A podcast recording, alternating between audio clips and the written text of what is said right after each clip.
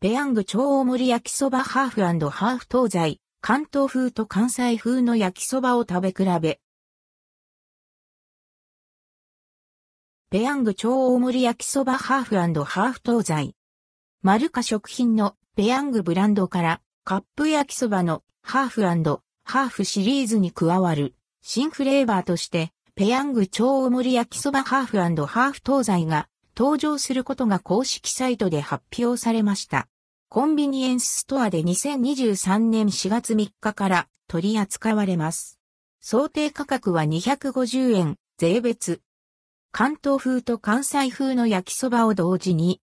関東風と関西風の焼きそばを同時に楽しめます。ペヤングソース焼きそばでおなじみのソース、関東と濃厚で甘みのあるソース、関西が使われています。双方の味の違いを楽しめます。火薬はキャベツ、味付け鶏ミンチ、鰹節。